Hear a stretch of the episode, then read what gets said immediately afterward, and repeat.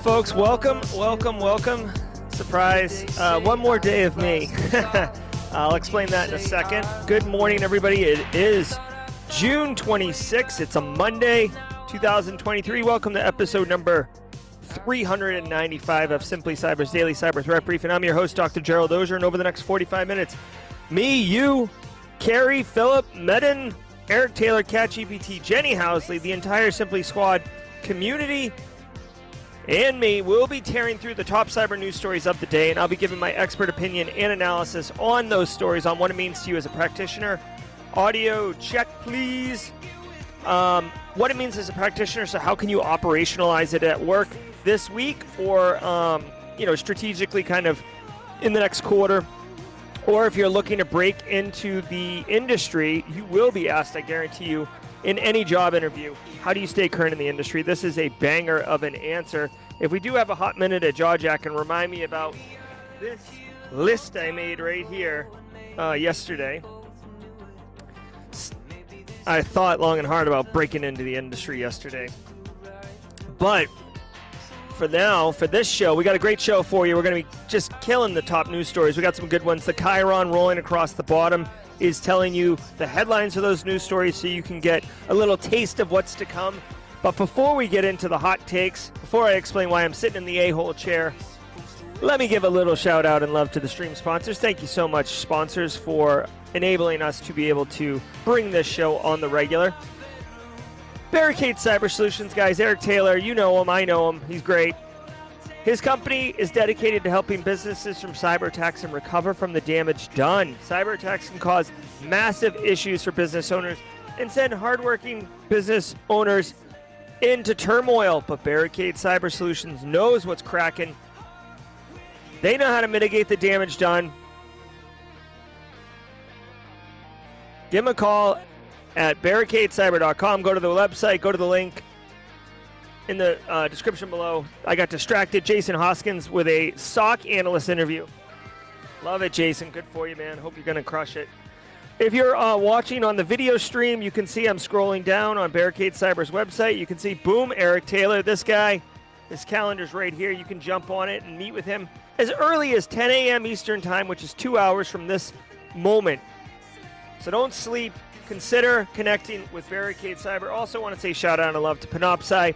If you're not dealing with an active incident, perhaps you're thinking, hey, I need to increase the improvement of my long term strategy around my information security program. That sounds like a lot of words. What does that mean? What I'm saying is, if you are looking at your InfoSec program and you're trying to build it, maybe you're doing CIS 18, maybe you're doing this cybersecurity framework, whatever you're doing, it's fine to follow a framework and a playbook, but actually making tactical decisions around what are we investing in next? Where do I allocate my resources? You know, is there duplication? What is going to give me the biggest cyber risk reduction for my dollar? That's ultimately what we're doing here. Quantified risk assessment from Panoptcy Security can actually inform that. It's a very brilliant capability. They come in, they look at your people, your process, your tech, your threat landscape, and they basically dump out a statistically sound, fact based report on how likely you are to suffer certain cyber incidents, and more importantly, how you can spend maybe not just capital, right, but you or financial spend, but you could spend time, you could spend resource, you could spend money on reducing the risks of all of those things. Thank you so much, Kimberly, for the audio check. All right, guys, if you're live with us, I see 159 of you beautiful people today. Holla, holla, holla. Hashtag Team Live in chat if you are available. Eric Q, what's up? I see that back from vacay. Good to have you. Two thumbs and all smiles is about to go on vacay in about three hours right here. This guy.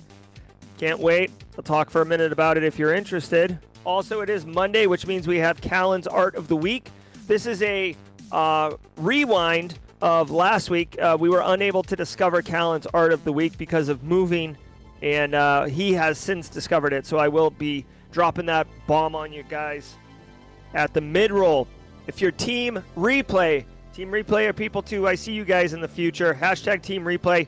Each episode of the Daily Cyber Threat Brief podcast is worth half a CPE, so don't be shy. Say what's up in chat. Get those half CPEs, team replay. Drop the comments, guys. Eric Taylor is going to be your host for the remainder of the week and Monday next week. So please, I, I don't have to ask you to show Eric Taylor love. He, he uh, he's a you know dyed in the wool member of the Simply Cyber community, but I do appreciate him um, covering for me, sliding over into the a hole chair. I love it. What's up, Leon Ellett? Hey, hey Paula Terranova. Hey, Bill Luck. Good to see you. As always, mods. Great to have you here. Um, if you guys are um, a little shy, little uh, little see the stream going by, you're one of the 176 in here right now, but you haven't commented in chat. Don't be shy. Take your first step into professional networking. It is incredibly valuable. If you're not sure what to say, hashtag passive observer. Hashtag passive observer. Steve, I'm not sure what you mean. Is there a number for Team Spotify? Oh, hashtag Team Spotify. Oh, no, no. I would consider, uh, if you're listening to the audio podcast app of choice, you know, that's still hashtag Team Replay. Don't sleep, guys. A lot of people don't know this. The the Daily Cyber Threat Briefing podcast show, the audio is ripped down as soon as the show ends and immediately uploaded to your audio podcast app of choice Spotify, Apple Play, um, you know, I don't know the other ones, uh, Stitcher, whatever. It like I basically pay for a service and you stick it in that one service and then it propagates it out to all the other platforms. So that's all good.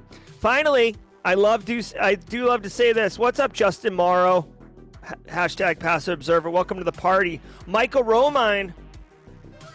Good to have you guys. Hashtag Passive Observer. Hey, Elijah McKay- McBee. Good to see you. Guys, uh, my a new one that I've recently added, and then we're going to get into the news. My favorite. If this is your first day here, if this, by the way, shout out to you because this is a Monday morning. A lot of people don't try new things on Monday mornings, but if you if this is a Monday morning, if you just stumbled in here or someone told you about it last week and you've been salivating all weekend to get in here, let us know in chat. Hashtag first timer. I do love welcoming first timers. Um, it's it's a it's it's something I really enjoy. All right. But for all of you first timers, long timers, do me a solid. Sit back, relax, and let's let the cool sounds of the hot news wash over us in an awesome wave. I'll see you at the mid roll.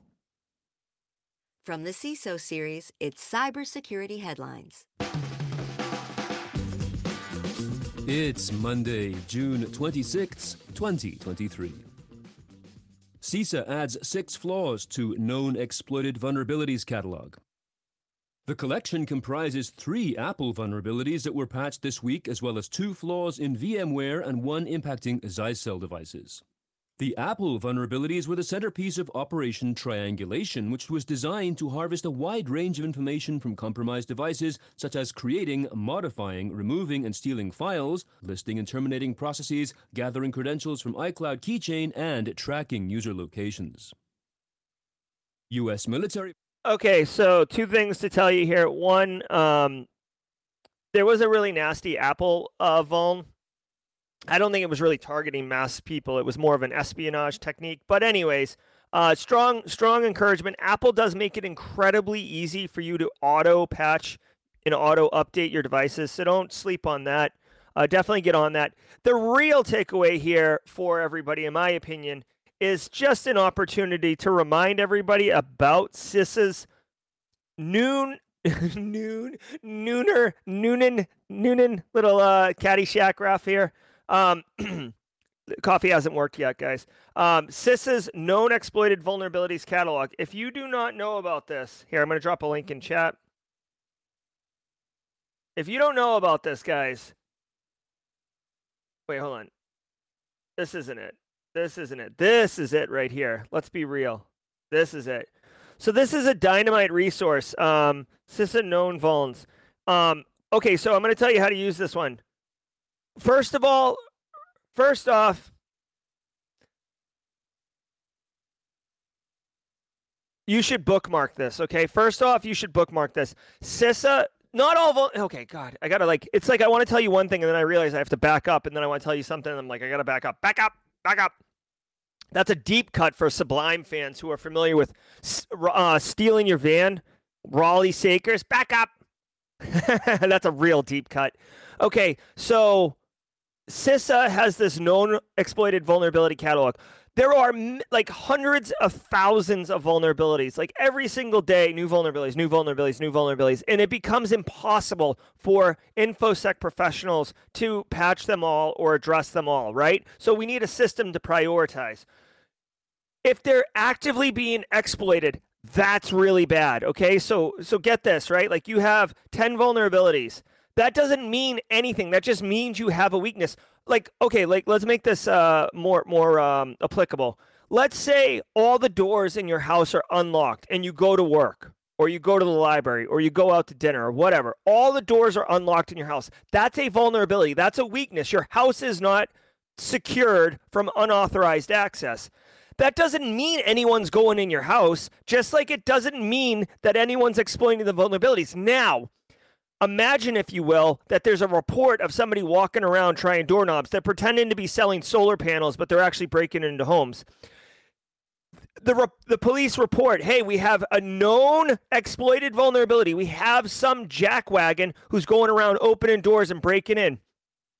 That means you should probably leave dinner, leave the library, leave work, and go home and lock your doors, right?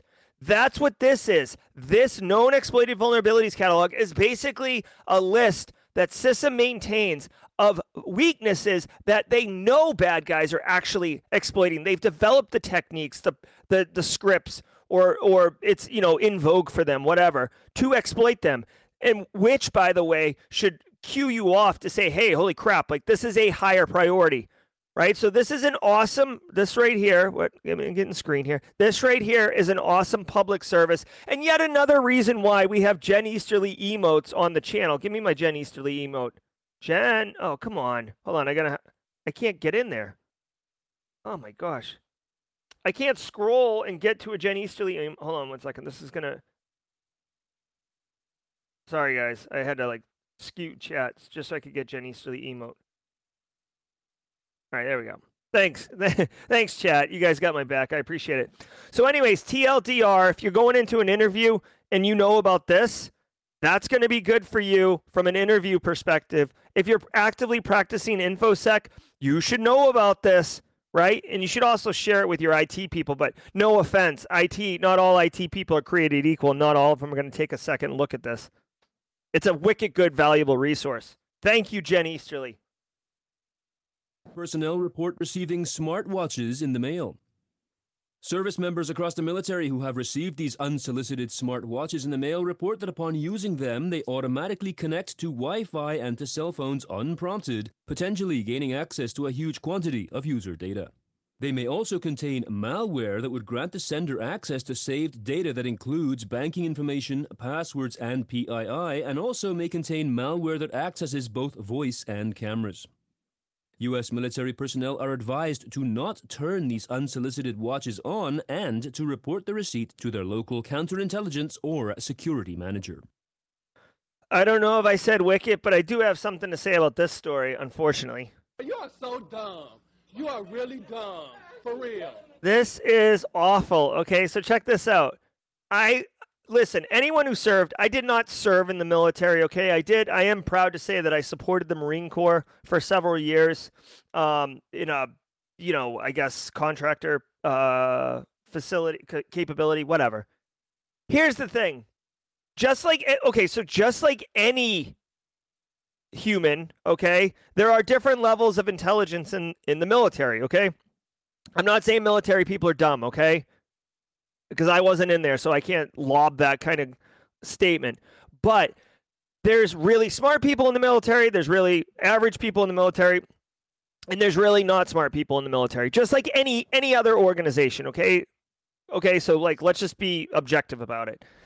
So, if we if some well-funded organization I have a theory. I'm not going to do a tinfoil hat, but I have two countries in mind that would be able to pull this off. I have one country specifically I'm thinking of. Right? So if they mass produce these smartwatches full of malware, this you know what this is? This is essentially a you know, a modern spin on the USB malicious drop, right? This is a modern spin on malicious USB drives. Instead of throwing a USB drive in the parking lot and writing, you know, Bitcoin wallet or nudes on the drive, they just send out watches. People love themselves some tech, right? Oh, slap a watch on. You know where the watch goes? Everywhere this person goes. Do you know where a watch goes? It goes into skiffs, like classified areas, right? Correct me if I'm wrong, uh, chat, because um, I know you can't take your phone into a skiff. They may not allow smartwatches into skiffs now, which would make sense. Um, but smartwatches can go on base. Smartwatches can go on missions. Smartwatches can go to forward operating bases. If you're picking up what I'm putting down, it's actually a pretty clever um, attack vector.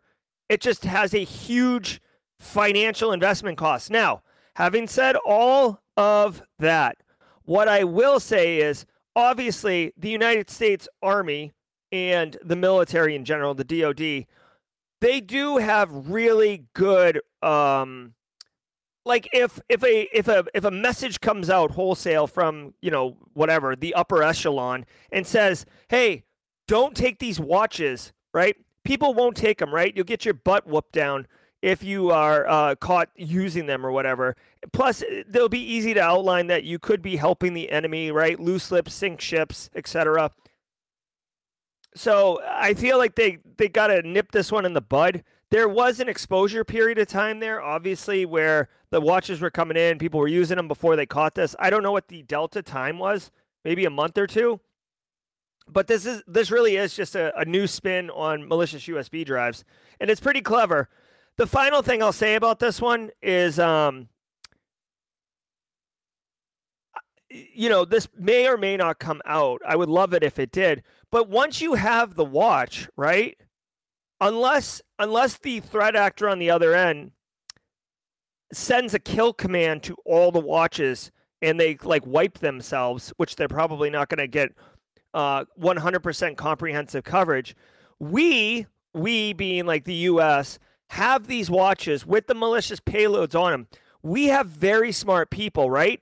We can rip the firmware off, we can reverse engineer, we can test in a lab, we can dynamically analyze, we can statically analyze. So, whatever this watch does, we are going to know definitively what it does. Okay, so there is that risk that this um, threat actor Again, I'm not going to name any names. I see some suggestions in chat. um, so whatever it is, it's going to get outed, right? So we're going to know the C2 domain, right? Because this thing has to, if it's if it's connecting to uh, devices and doing malicious behaviors, it's got to exfil the data, right? If it's key logging or if it's capturing wireless passwords or whatever, it's not going to just store it on the phone a, a U.S. Army person wearing the watch isn't going to send it back special, you know, delivery to threat actor headquarters at Criminal Con, um, you know, anywhere USA. No, it's gotta it's gotta send it back on the network. So we'll be able to see that. So stay tuned. I hope we get. I I hope the the security analysis of these watches gets public uh, published. It'd be cool. Microsoft 365 users experience new Outlook and Teams problems. Network and IT administrators have been dealing with additional Microsoft 365 issues this past week, reporting that some end users cannot use Microsoft Outlook or other Microsoft 365 apps. These issues started last Monday with numerous admins describing instances of Microsoft Outlook not opening or freezing after opening, seeing delays in mail delivery, or errors saying there is no valid license associated with the user. There are also reports that users are experiencing crashes and freezes in Word, Excel, and Teams. This appears to be a different problem than the Outlook issue that Microsoft did fix last week. All right, couple things here. One, Microsoft Teams is freezing. Maybe that's a blessing in disguise. Like, oh, hey, let's you guys like start championing. I would do it, championing. Uh, hey, let's use Discord. Hey, let's use Slack. Hey, let's use anything other than Teams. It's obviously broken, right? If I'm working in IT, I'm not working. I'm not working over the weekend to get Teams fixed. Believe that. But Outlook broken. I know half the Simply Cyber community, so about 125 of you in chat on average, use Microsoft Outlook. I actually recently configured Microsoft Outlook so I could have multiple. Uh, uh, you know, uh, I have several Office 365 email accounts, and it's a wicked pain in the butt using the browser because of session tokens and having to switch um, personas. So Outlook allows you to do that quite nicely. So I'm an Outlook user too. But it's freezing. This isn't a cyber attack, but it does highlight the uh, the impact of availability. If we're looking at our CIA triad, uh, ladies and gentlemen, uh, Microsoft's had a, a rough go here. If I had to guess, um, and this is this is I'll, I'll, be quick about this one. If I had to guess what's going on, little uh, here, let me do my. I always like to use the tinfoil hat. Uh, oh my god, can someone do tinfoil hats? I literally can't. I literally can't scroll and see the third tray of the emotes. Damn it, it's so annoying. Oh, there we go. I kind of got it anytime I'm speaking that it's not based on like factual evidence, I like to qualify it with the tinfoil hat, okay? Yeah, it is the third outage in a month. Thanks, Sean Washington. They, by the way, Sean Washington, did you get your TryHackMe uh, voucher, your prize you won on raffles last week? There was some, there was some um, kerfuffle at the end of the week that you didn't connect with uh, just a bite. Okay, so guys, here's the thing. If I had to guess what's going on here, it's either one of two things. Either Microsoft's being attacked and they're not disclosing it, which I don't think's happening. In 2023, uh, businesses are very like open about when they're attacked in order to solicit feedback and stuff like that. What I would guess is Microsoft had an issue last week. They tried to fix it. They fixed the problem and introduced a new one. This is something that this is what I wanted to tell you, okay? This happens unfortunately when there's an issue with software right? The developers are working on it. And if in all with another with all due respect, I was a software developer back in the day, not a very good one, but I was one. And I've worked for software companies. Software may look cool and really slick and stuff, but if you ask any software developer what they what it looks like on the back end, it's usually a little bit of a mess, okay? It's not often I mean, there's like millions of lines of dead code in the Windows operating system source code, okay? So let's just be real about that. What I suspect happened here is that there was a problem with Microsoft technologies last week. I'm not super familiar with what they were, and um, the the bosses, the powers that be, whatever, were lighting a fire under the developers' butts to get it fixed. Get it fixed. Get it fixed. Like banging on the desk, looking like Kenneth Roy in Succession in that in the uh, airplane scene, just straight up screaming at them, telling them they're going to be fired if they don't get it fixed soon. And then they fixed it, but they didn't do, uh, you know, good good uh, unit testing, good regression testing, good qualified QC QA testing. Probably a fringe case, and it broke something else. I, I, I apologize for taking forever to get to that point. Here's the TLDR: when you fix a problem in software, you run the chance of introducing a new one. Okay. So don't just think it's like stamp it, good to go, and push it out. Like you need to like monitor after the uh, patch has been applied for new things. We saw that. Do you guys remember when Log4j came out? They fixed it and introduced a new one, and then fixed that and introduced a new one, then fixed that and introduced a new one. Right? It happens, and it's usually it's usually associated with um, developers who are trying to rapidly solve a problem, typically from pressure through management. Chinese state backed hackers accidentally infect a European hospital. Oops. The incident occurred earlier this year at an unnamed hospital in Europe that was inadvertently affected by a self propagating malware infection introduced to its network via a USB drive. Incident responders discovered that an employee of the hospital attended a conference in Asia and conducted a presentation with another attendee. That person's laptop was infected with WispRider, a powerful malware that can not only bypass antivirus solutions and establish backdoors into a system, but also spread itself to newly connected removable drives. Researchers at Check Point have traced this to Camaro Dragon, also known as Mustang Panda and Luminous Moth, a China based espionage threat actor whose operations focus on Southeast Asian governments and institutions. All right, hold on one second. Um, they did say Camaro, Camaro uh, Dragon. So I mean, obviously, obviously, we got to do this meme. And Jazzy Jazz, I know you're driving right now, so what I'm pulling up is uh, I'm pulling up uh, Will Ferrell in Old School uh, with his uh, Camaro. She's not exactly street legal. Okay, so uh, shout out to uh, Old School and uh, so okay. And by the way, congratulations to Jazzy Jazz driving to the new job. Very very cool. Um, now check this out, guys. Uh, here is a real deal. They accidentally infected a European hospital, so really terrible OPSEC. If you're into operational security, they basically outed themselves by infecting someone by accident. Second of all, malicious payloads. You know, they do what they're um, they do what they've been programmed to do, and there might be cases where you didn't consider.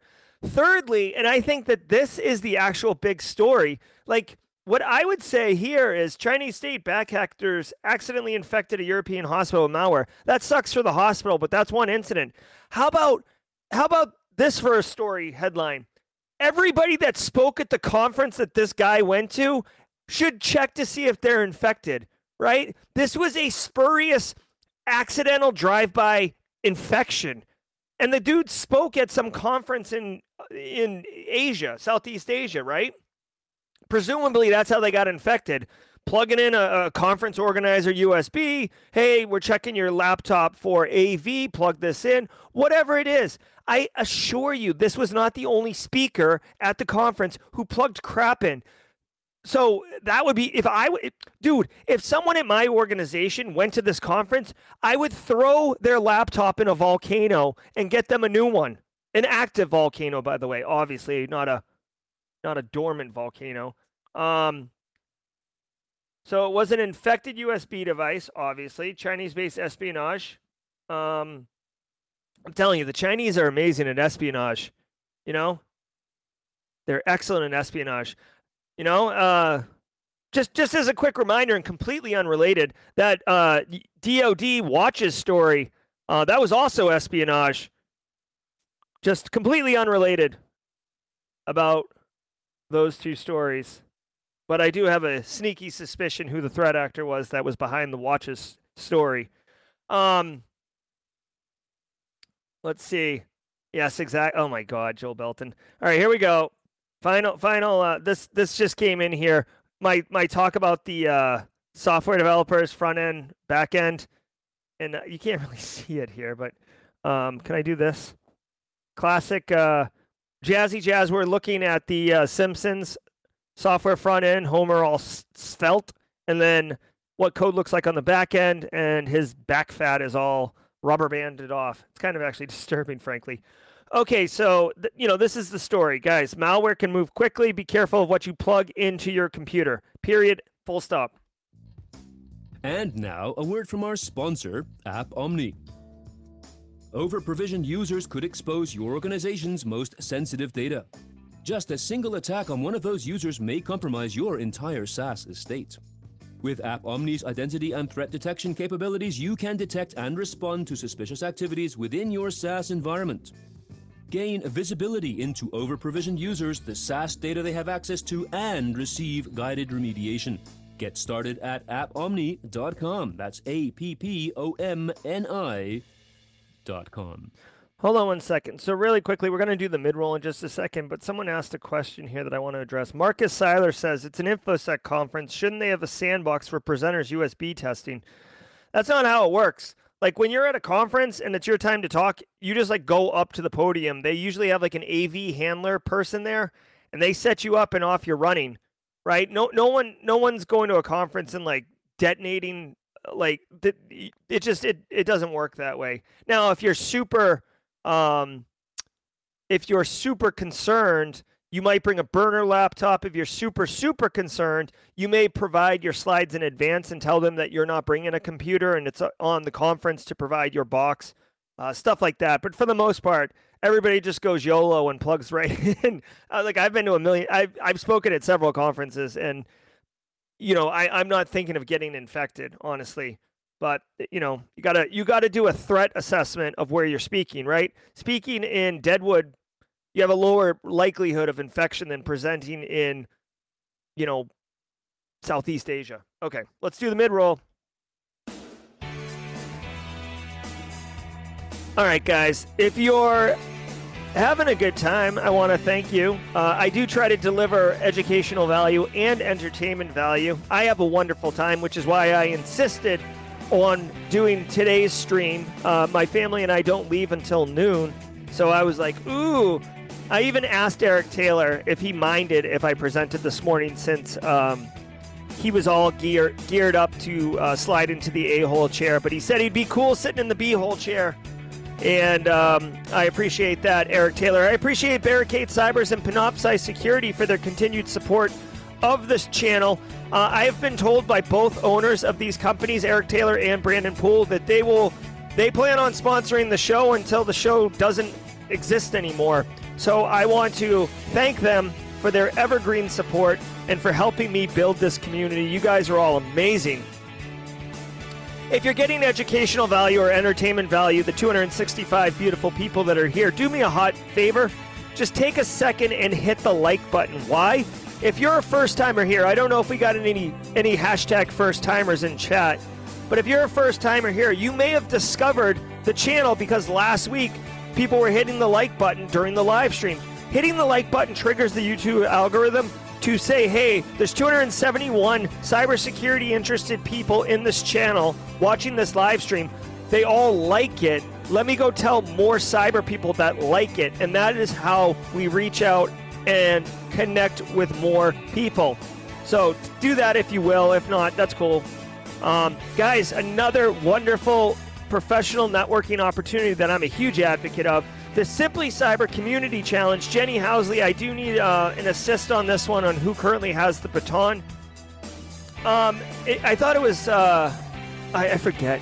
So, guys, uh, every single weekday, we launch the Simply Cyber Community Challenge. It is an opportunity for everyone in chat to professionally network and build a network of like minded cyber professionals on LinkedIn. So whoever has the baton, they will post on LinkedIn. You can also go back and look through LinkedIn. Just search on the hashtag, hashtag simply cyber community challenge, and connect with everybody that's posting and commenting on there. Gigi Henderson. Well, Gigi Henderson was a first timer, so maybe Gigi um, failed to understand what we were doing here. Um, Ooh, Tony Gray, hashtag first timer. Welcome to the party, Tony Gray. Um, okay, all right. So they don't appear to be here. Can we get a squad member? Is there a is there a Simply Cyber squad member? Hey, Jared Pierpoint. Is there a Simply Cyber squad member that would uh, be able to take on the baton for the Simply Cyber Community Challenge today? Let us know in chat. Would love to uh, get the ball rolling again. We had a couple hiccups last week, and I want to do it. All right, Cat Chief GPT knows what's up. All right, guys, so we'll do the Simply Cyber Community Challenge. While we're getting that queued up, I want to say it is Monday, which is Callan's Art of the Week. Callan developed this on the way down, or the way to the remote studio. I love my son. I love my son. All right, so here we go. Callan's Art of the Week. Now, this right here is Lobster Fred. Callan is very big on naming everything. He loves Lobster Fred. Okay? Also, I, you won't be able to see it because it's written in pencil, but Callan is written in the back. Callan, number one for Fred. Callan, number one for Fred. So, a little little ink on paper, you know, little ink on paper. Um, way to go, Callan. Thanks so much for supporting the show and delivering on your commitment for Monday mornings. All right, guys. Uh, Jenny Housley, um, Ben Middleton. Ben Middleton, let me know if you're going to take it up, and we'll do that. Otherwise, we'll, we'll get it sorted at the end. LastPass users furious after being locked out due to MFA resets. LastPass users have been experiencing significant login issues since having been prompted to reset their authenticator apps following planned security updates on May 9th. The company stated that users might need to log back into their LastPass account and reset their multi-factor authentication preference. Since then, numerous users have been locked out of their accounts and unable to access their LastPass vault even after successfully resetting their MFA applications. Compounding the problem, affected customers cannot seek assistance from support since reaching out to LastPass support requires logging in to their accounts.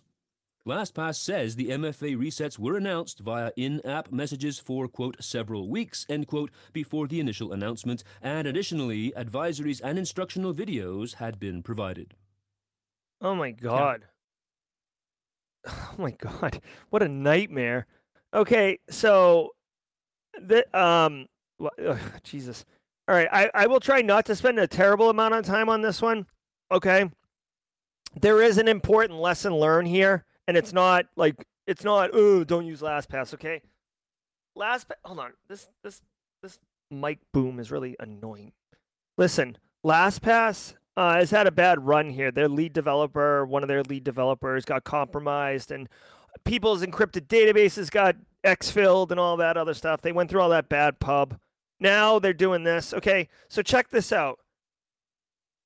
LastPass, I don't know, like if if they. This is really bad optics for LastPass. They're already dealing with um, consumer sentiment being not high, and now they're uh, offering a really crappy user experience. There's two lessons here. I'm going to extrapolate this out uh, a little bit so it's more valuable for us as a uh, infosec community. Two things. One, if you are ever going to do something that impacts the entire user base, okay? So you work at a 5,000 person company and it's going to affect all 5,000. You work for a company that has customers and you have uh, a million customers and what you're going to do affects a million customers.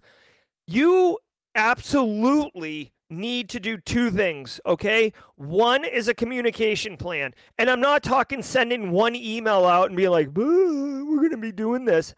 Dude, you need a solid communication plan that is like months in advance. Like think of the way Microsoft Microsoft does a great job frankly of like hey this change is coming, hey this change is coming, hey this change is almost here. Here's how it's going to impact you. Hey this change is almost here. If you want to get ahead of it, do this. Hey the change is here. Hey you're screwed. Hey like if you if you're getting impacted by this, this is how you fix it, right? Dude, you got to communicate strong. Two, and this one's so that that's for like the business people and the communications people and the PR people, okay? Two, you absolutely, absolutely need to test this on a small subset of your user base, whether it's your end users, your customers, I don't care. You do not, I, I don't know if LastPass didn't have an opportunity to do this or what, but you need to test this on like a subset of like a hundred people or a thousand people. Why? Because you need to work out all the kinks and all the all the fringe use cases you didn't consider, so you can get them sorted out and limit. This is the key: limit the negative impact of a decision like this. Okay. If I was using LastPass and I paid for it because the, the paid version's affecting people too. If I was paying for LastPass and then I got an MFA reset, I'd be like, okay, this is annoying. And then I was locked out. Dude, you would see me. You would see me turn into Mecha Godzilla. I would be blowing fire. I would be so angry. But like literally, I like I don't even use LastPass and I'm just thinking about it right now. Like I would so quickly pivot to another technology like Bitwarden, like like like you couldn't. I would cancel all my morning meetings and I would spend three hours in just pure rage transitioning to a new uh, password vault solution. I would be so I would be blinded by rage. Like I'm not even using LastPass and I'm getting frothed up about this thing. Okay, and then third, I'm just gonna share this with you.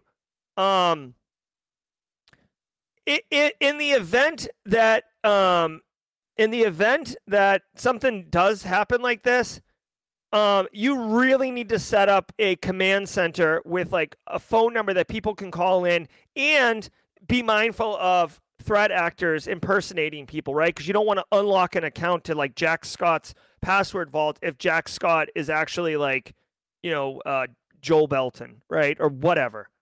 So this is a hideous look for LastPass.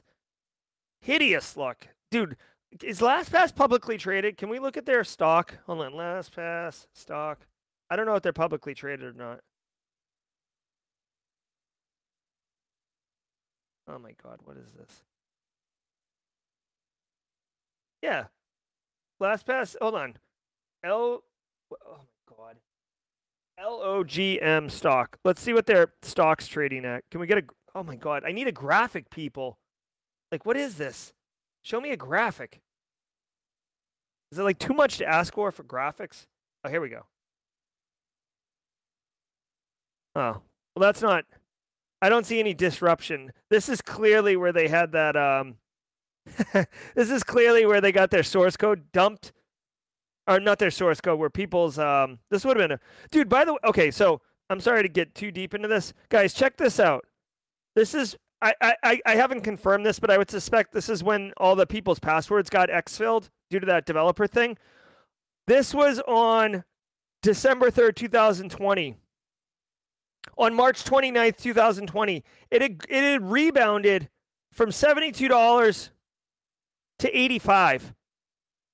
Dude, that would have been a sick time to invest. I'm not giving financial advice. I definitely don't do that here on this channel. But I just want to point out if you look at stock and you have a couple bucks, dude, anytime some company like well, like uh, remind me at Jawjack and we'll look at SolarWinds stock value, right? One one of the most epic hacks of all time. I bet you they rebounded, right? It's it's like I'm just saying, like it happens all the time. These companies get popped, their stock value tanks, and then it immediately blasts back up. Uh, Pursuit of Bliss says, give it to the end of the day. Yeah, we're ahead of the curve here because we're in the news of cyber, right? We need the mainstream people One to get it. becomes latest bank affected by cyber attack on debt buying giant. Capital One is the latest financial institution to reveal that it was affected by a cyber attack on NCB Management Services, a company that purchases debt. The initial response to the incident focused on former customers of Bank of America, but in new letters filed with regulators in several states, Capital One confirmed that its customers were involved. Pennsylvania based NCB initially sent out breach notification letters in March after discovering the attack on February the 4th, writing that almost 495,000 people had troves of sensitive financial information leaked. Lawyers who cited. Again, like, hold on. Again, here's the thing, man. Like, if I was a threat actor, I, we almost need an emote for this, and I got to be careful because I might get deplatformed. I, I literally feel like I'm towing the line of like, this is how to do crime. Dude, threat actors are getting savvy. If you're going to be a professional threat actor, dude, going after law firms, CPAs, debt collecting agencies, they've got all the juice. They got the people, right? I mean, if you go straight to Capital One, yeah, that's where the money's kept, but their defenses are, are really good. NCB management, I don't know, say what you will. People have a lot of opinion about debt collection services. I certainly know they're, you know, the people who accrue the debt, you know, have the debt. So I'm not, um, I'm not dismissing the person who accumulated the debt and bought things that they couldn't afford on credit. But I will say the techniques used by debt collection agencies are pretty scummy. Um, but all they said here is that NCB got compromised and a bunch of people's information, like half a million people, had troves of financial information leaked. I would also argue, dude, are you kidding me with this boom? Um, I would also argue that the debt collection agencies probably have a lot more other information, right? Because they're trying to get paid. They probably have more information about the debt holder than just how much money they own. Um, the other thing I'd mention too, um, whenever it comes to personal information associated with money, that becomes like a pretty juicy uh, target list for threat actors. Usually, it's more like okay, so you pop a um, crypto exchange, and then you sort by um, how ex- how how much money someone has in their wallet, right? And now you have a top ten wealthiest people on the exchange, and then you target them. Or you know someone's involved like an NFT project, and you sort by how much money they have invested, right? It's basically a quick way to identify whales versus you know minnows or whatever so you're basically you're spending more time energy and effort focused on bigger targets which will ultimately make you more money um, in this case since you're just pulling debt collection stuff I, I would imagine that you could do extortion, you could do blackmail, you could certainly do identity theft. Um, so I mean, it's not good, but you're you're the thing is like if you're into making money, the the trove of people you've just compromised are people who are in debt, not people who have disposable income, right? Or or like you know, um, like uh, what's the word? Like the kind of money where like it's it's like blue blood money or whatever. Okay, let's keep going. Fake cases hallucinated by ChatGPT must pay. Following up on a story we brought you last month, the attorneys who filed Shall court documents play citing a cases that had been completely invented by OpenAI's ChatGPT have now been formally slapped down by a New York judge. Judge Kevin Castel pointed out how they had, quote, abandoned their responsibilities when they submitted non existent judicial opinions with fake quotes and citations created by ChatGPT, Rich then people. continued to stand by the fake opinions after judicial orders called their existence into question, end quote. In his sanctions order, Judge Castel included his concern that, quote, a future litigant may be tempted to defy a judicial ruling by disingenuously claiming doubt about its authenticity, end quote. Judge Castel directed the two attorneys to each pay a $5,000 fine to the court to notify their client and to notify each real judge falsely identified as the author of the cited fake cases. Oh my god. And First of all, Shall we play a game? second of all, You are so dumb. You are really dumb. For real. all right, so you tell me, chat, is this lawyer incompetent or lazy? Those are your choices, lawyer. Incompetent or lazy. So we covered this story a little while ago. Can I also just point out this lawyer is damn lucky they didn't get debarred or disbarred or unbarred or whatever the bar term is. Like they're luckily they are allowed to continue to practice law because this is gross negligence. Some jackwagon basically asked ChatGPT to do their job and then they submitted it and the judge called it out because it was total horse crap. And here's the part that makes me want to fly off the handle, okay? Where is it? Where is it? Where is it? Where is it? Where is it? Uh, do do do. Hold on, hold on. I'm gonna highlight something in chat because it's so ridiculous. The lawyer continued to stand by the fake opinion even after the judge called the existence of the cases cited into question. This clown baby doubled down on lies. I, I don't even have a sounder for this one. Like what what would be appropriate? Like what's in a like uh, I don't even is this Catch me outside. How about that? I mean, is that something we can do? Like, like this is insane. Like, dude, I you are terrible at your job, and you're lucky you're able to continue to practice law. That's all I got to say about that. Okay. ChatGPT, great tool, great product. Uh, I used it. Uh, I use it often. Okay, but what it's good for is like, for example, okay, I spent yesterday thinking about I know you can't see that, but believe me, it's a list of 10 things, right? I sat down and I said, okay, if I was going to tell someone, because I get asked all the time, how do I break into cybersecurity, Jerry? Like, what would be the steps?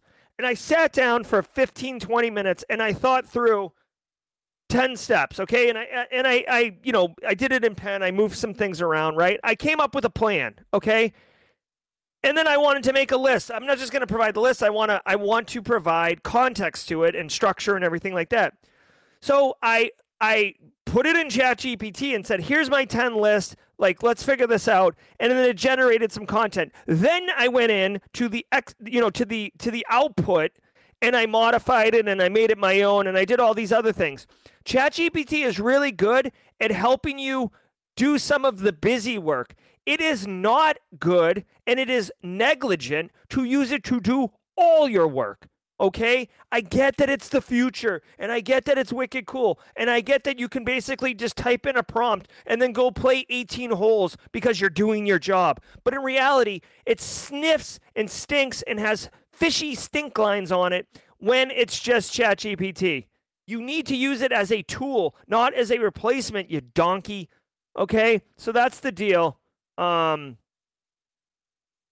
anyways, I, I'm just annoyed by this. Like, this is so freaking lazy. It's it's gross, right? And then of course you like go online and like I don't know if you guys have seen on YouTube, but like if I see another video, like so I made a, a host of Chat GPT videos, right? Like how to use it to fix your resume, how to use it to get a higher salary, how to use it to interview prep. Okay. Those are all, in my opinion, good uses of Chat GPT.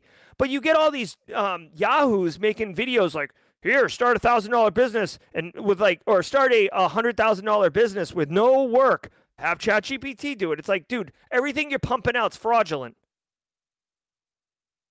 Hit the bricks, Ajani.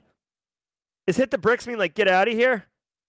Yeah, actually, the yeah. Thank you, whoever said that in chat. Funky Monk. That lawyer is straight Carl. Now, last week in ransomware. Last week's focus was on the Black Cat Alpha V ransomware gang extorting Reddit and the ongoing MOVEit transfer data breaches. Black Cat still plans to leak 80 gigabytes of the data after they say Reddit ignored a $4.5 million ransom demand. The situation with MOVEit escalated last week with the US government issuing an up to $10 million reward for information on the Clop ransomware operation being linked to a foreign government after it was revealed they breached numerous federal agencies. As expected, this massive breach has led to a class action lawsuit against Progress Software, the developers of MOVEit Transfer. Just a quick reminder that there will be. All right, so a couple things. One, Reddit wasn't encrypted; it just their data was exfilled, which is kind of weird for Black Cat, honestly, because Black Cat usually is a uh, encryption type gig. But maybe they thought, hey, it's Reddit, like let's just get the data and go because it's so big.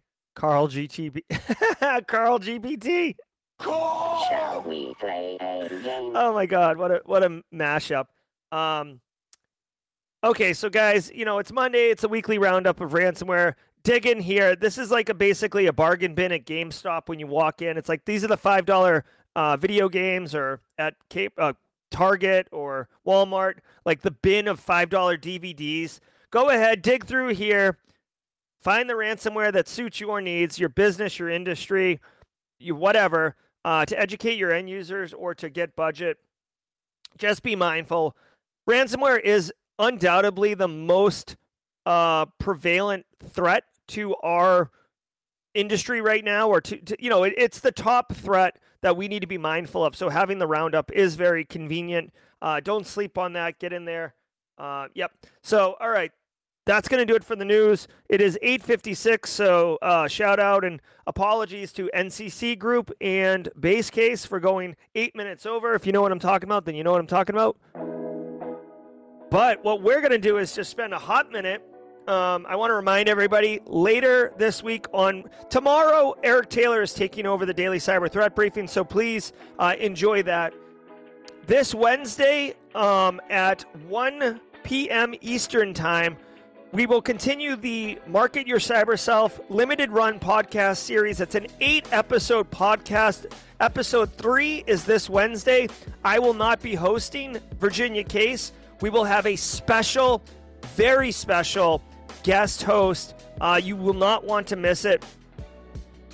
Uh, believe that. Trust me. Uh, is already delivering massive amounts of value, and I think the guest host um, is it's very, very. Not only is this guest host very good at hosting, but this guest host is also uh, particularly well invested in cyber entrepreneurship and helping beginners. So I think you're going to enjoy that stream, that session. So check it out. Here, I'll drop a link in chat if you're interested in doing that. I will try to be in the comments. Unlikely. Uh, I see Ben Middleton picked up the baton for Simply Cyber Community Challenge. Thank you very much, Ben giddy up on that. Uh, look forward to see. Looking forward to seeing your post. Right, Jenny? Was it was it Ben Middleton? Hold on, let me scroll back here. Yeah, Ben Middleton. Thank you, Ben. All right, guys. Also, want to remind everybody about Simply CyberCon. Um, we have made all the selections for the speakers. Um, I need to communicate that out. I just haven't had time, unfortunately.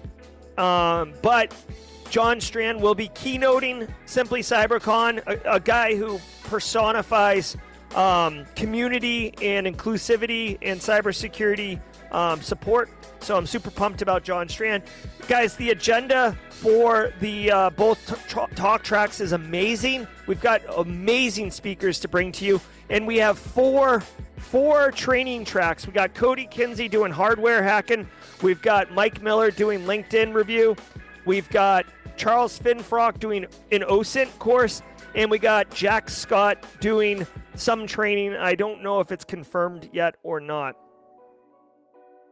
It's going to be awesome. Special thanks again to Callan for the art of the week. Genuinely appreciate that. I will give uh, two minutes to jaw jacking if y'all want to hang out. Thank you, everybody, for your time. Genuinely appreciate it. You guys are the best. All right.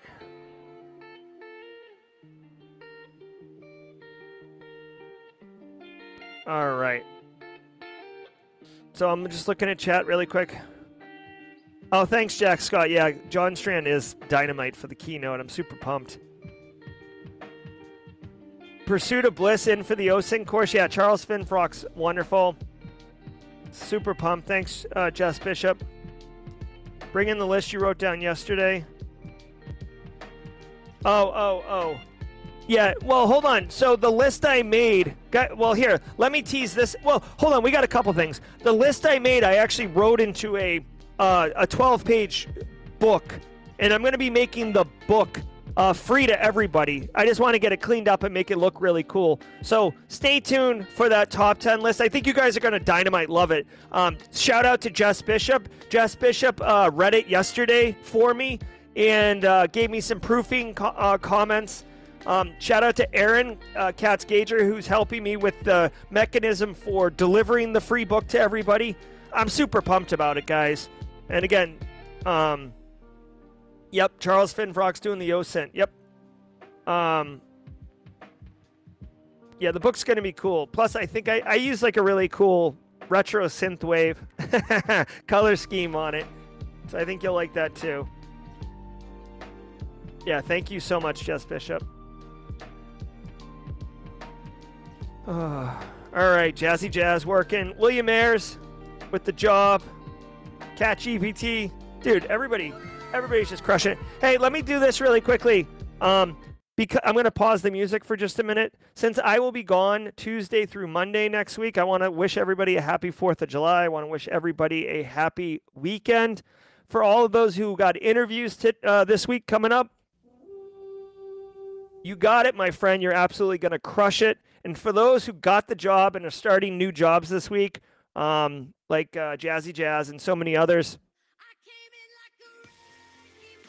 you guys are going to wreck wreck shop as you go and start on those new jobs. Congratulations to all of you.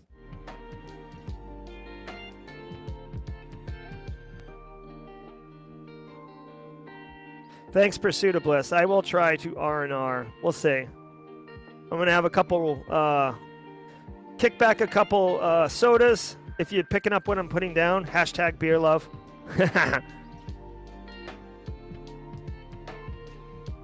Don't worry, people. I am taking the French press with me. I know many of you were not concerned.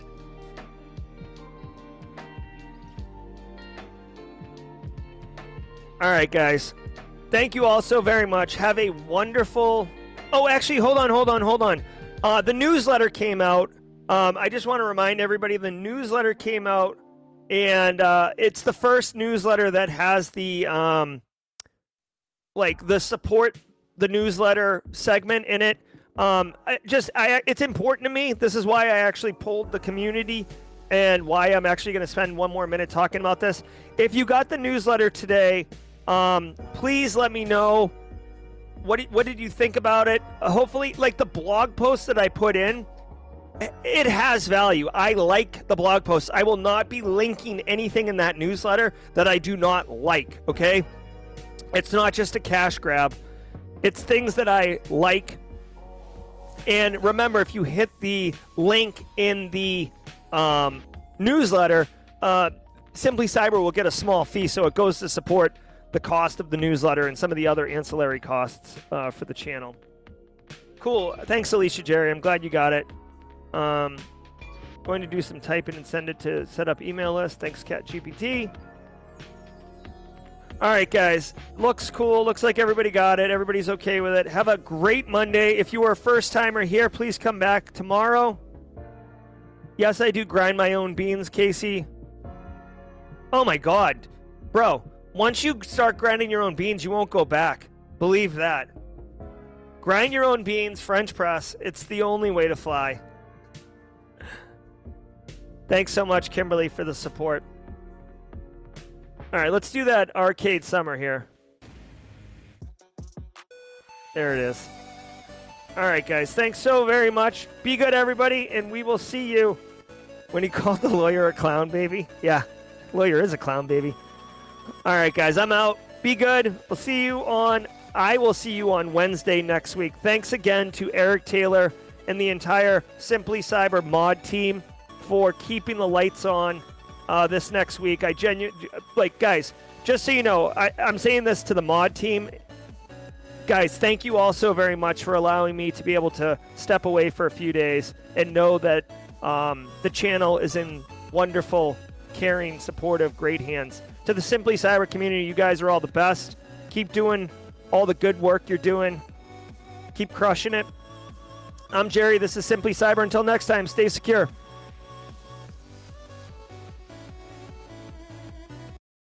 Everybody, I hope you enjoyed that content. Keep the cybersecurity train going by connecting with the other Simply Cyber community resources. We have the Discord server that's lively and always keeps the conversation going. You can connect with me directly on LinkedIn. And also, every single weekday morning on the Simply Cyber channel, we're doing live daily cyber threat briefings, 8 a.m. Eastern Time, as well as Thursday at 4:30 p.m. We're doing live stream interviews with industry experts, and we produce videos that we push out every Wednesday morning. I'm Jerry from Simply Cyber. I hope you enjoyed the content, and we'll see you in the next one.